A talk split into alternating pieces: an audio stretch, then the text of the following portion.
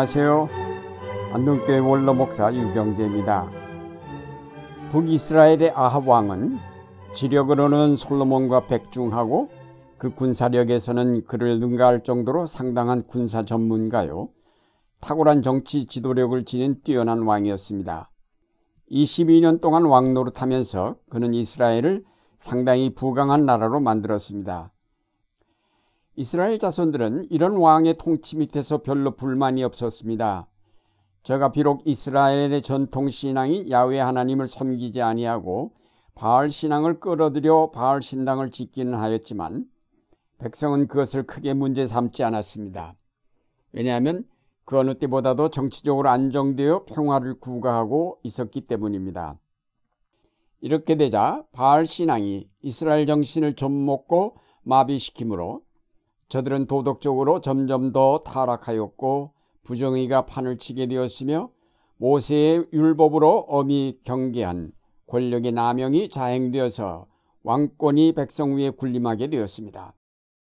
이스라엘 백성은 국가 안보를 위해 자기들의 자유와 인권 그리고 신앙과 양심을 모두 내어주고 말았습니다. 이렇게 둔화된 양심의 온상 위에 왕후 이세벨의 횡포는 독보석처럼 자라기 시작하였습니다. 이세벨은 야외 신앙을 가진 예언자들을 잡아 가두고 박해하기 시작하였습니다. 그래서 많은 예언자가 투옥되고 혹은 박해를 피하여 모두 자취를 감추게 되었습니다. 모든 비판 세력들은 다 제거된 것입니다. 이럴 때 호련히 나타난 사람이 예언자 엘리야입니다. 엘리야는 이스라엘의 본래적인 신앙인 야외 신앙을 일깨우고 적당히 타협하며 살아가는 이스라엘 민족의 양심을 흔들어 깨우는 하나님의 예언자였습니다. 그는 그 땅에 3년 반 동안 비가 오지 않을 것이라고 예언하므로 바알이 풍년을 가져오는 것이 아님을 저들에게 각성시켜 주었습니다. 3년 반 동안 비가 오지 않자 이스라엘 백성은 기근으로 고통을 당하게 되었고 바알 신앙에 대한 회의가 백성 사이에 일게 되었습니다. 엘리야는 이들에게 분명한 증거로 야외 하나님의 역사를 보여줄 필요를 느꼈습니다. 그래서 바알 제사장 450명과 아세라 제사장 400명을 갈멜 산상으로 불렀습니다. 참신과 거짓신을 가리는 대결을 벌린 것입니다. 하나님과 바알, 참과 거짓, 빛과 어두움, 선과 악 사이에서 어느 편에 설 것인지 이스라엘로 그 태도를 분명하게 하라고 그들을 초청하였습니다. 너희가 어느 때까지 두 사이에서 머뭇머뭇하려느냐? 여호와가 만일 하나님이면 그를 쫓고 바알이 만일 하나님이면 그를 쫓을지니라. 결국 갈멜 산상의 대결은 엘리야의 승리로 끝났고 바알과 아세라의 제사장들은 그의 목전에서 죽임을 당합니다. 엘리야의 갈멜산의 대결은 이스라엘 백성으로 하여금 어느 편에 서야 할 것인지 분명하게 가르쳐준 의식화 교육이었습니다. 우리는 에덴 동산에서부터 항상 두 갈래 길 앞에 서 있습니다. 하나님의 명령을 쫓는 길과 마귀의 유혹에 따르는 길, 복 있는 자의 길과 악인의 길, 진리를 쫓는 길과 불의와 타협하는 길, 이 둘 길 사이에서 우리는 항상 선택하며 살지 않을 수 없습니다. 이것도 아니고 저것도 아닌 중간지대란 없습니다. 그러나 이 선택의 길은 그렇게 쉬운 것은 아닙니다. 하나님의 말씀은 이상이요, 마귀의 유혹은 현실로 나타나기 때문입니다. 이상과 현실 사이에서 많은 사람이 현실을 선택하게 마련입니다. 예수님은 그런 현상을 좁은 길과 넓은 길로 비유하셨습니다. 많은 사람이 당장 좋아 보이는 넓은 길로 간다는 것입니다. 그 뒤에 비록 멸망이 있다 하더라도 당장 눈에 보기에 좋은 넓은 쪽을 택한다는 것입니다. 사람이 떡으로만 살 것이 아니요 하나님의 입에서 나오는 말씀으로 살 것이니라고 말씀하신 예수님은 현실보다는 이상을 택하라고 하시지만 대부분의 사람들은 말씀보다는 떡을 택합니다. 남북이 분단되어 대립하고 있는 현실은 우리에게서 많은 이상을 박탈하여 갔습니다. 아니 박탈당한 것이 아니라 우리 스스로가 민주주의의 이상을 버리고 안보라는 현실 족쇄를 선택하였습니다. 이스라엘 백성이 국가의 안정과 번영을 위해 그들의 영원한 이상인 야외 신앙을 버린 것과 같습니다. 이스라엘에게 있어서 야외 신앙을 바탕으로 하지 아니한 진정한 국가의 번영이란 있을 수 없다는 사실을 그들은 잠시 망각한 것입니다. 우리 예수를 믿는 사람들은 누구나 다 하나님의 편에 섰다고 말할 것입니다. 하나님의 말씀을 쫓아 산다고 할 것입니다. 좁은 길을 선택하여 간다고 할 것입니다. 그러나 막상 현실적인 문제 앞에 직면하게 될 때에 전혀 엉뚱한 소리를 합니다.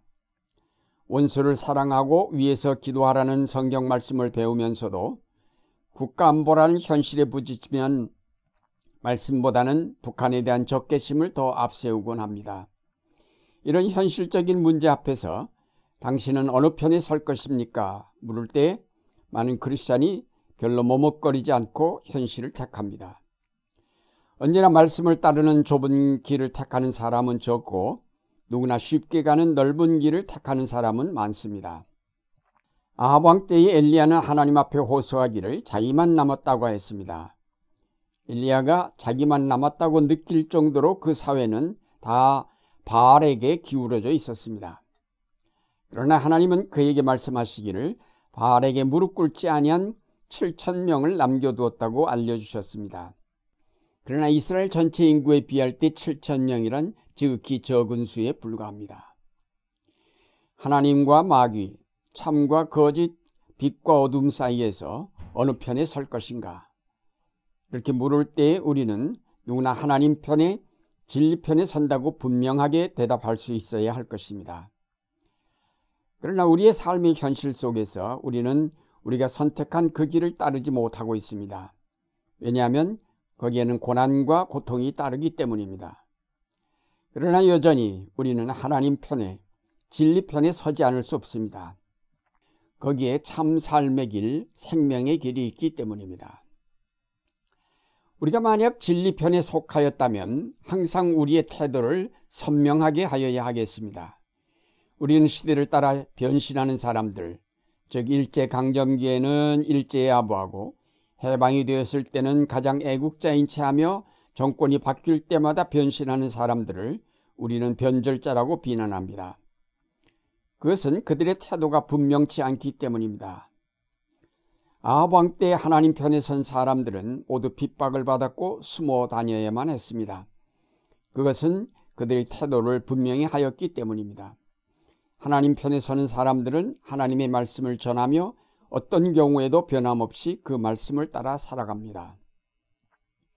예수님께서 말씀하시기를 누구든지 이 음란하고 죄 많은 세대에서 나와 내 말을 부끄러워하면 인자도 아버지의 영광으로 거룩한 천사들과 함께 올 때에 그 사람을 부끄러워하리라고 하셨습니다.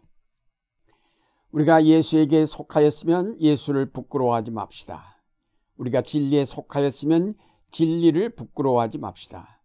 우리가 빛에 속하였으면 빛의 자녀답게 행합시다.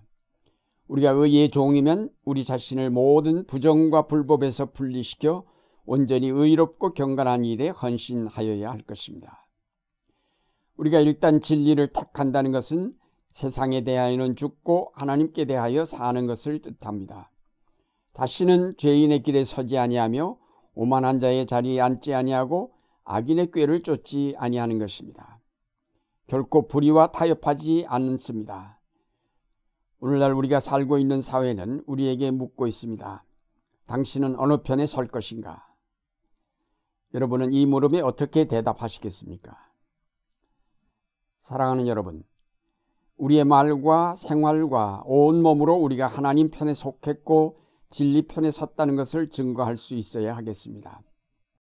외롭고 고통스러운 길이라 할지라도 확신을 가지고 이 길을 걸어간다면 거기에 승리가 있고 거기에 참 생명이 있으며 거기에 참 평화가 있습니다.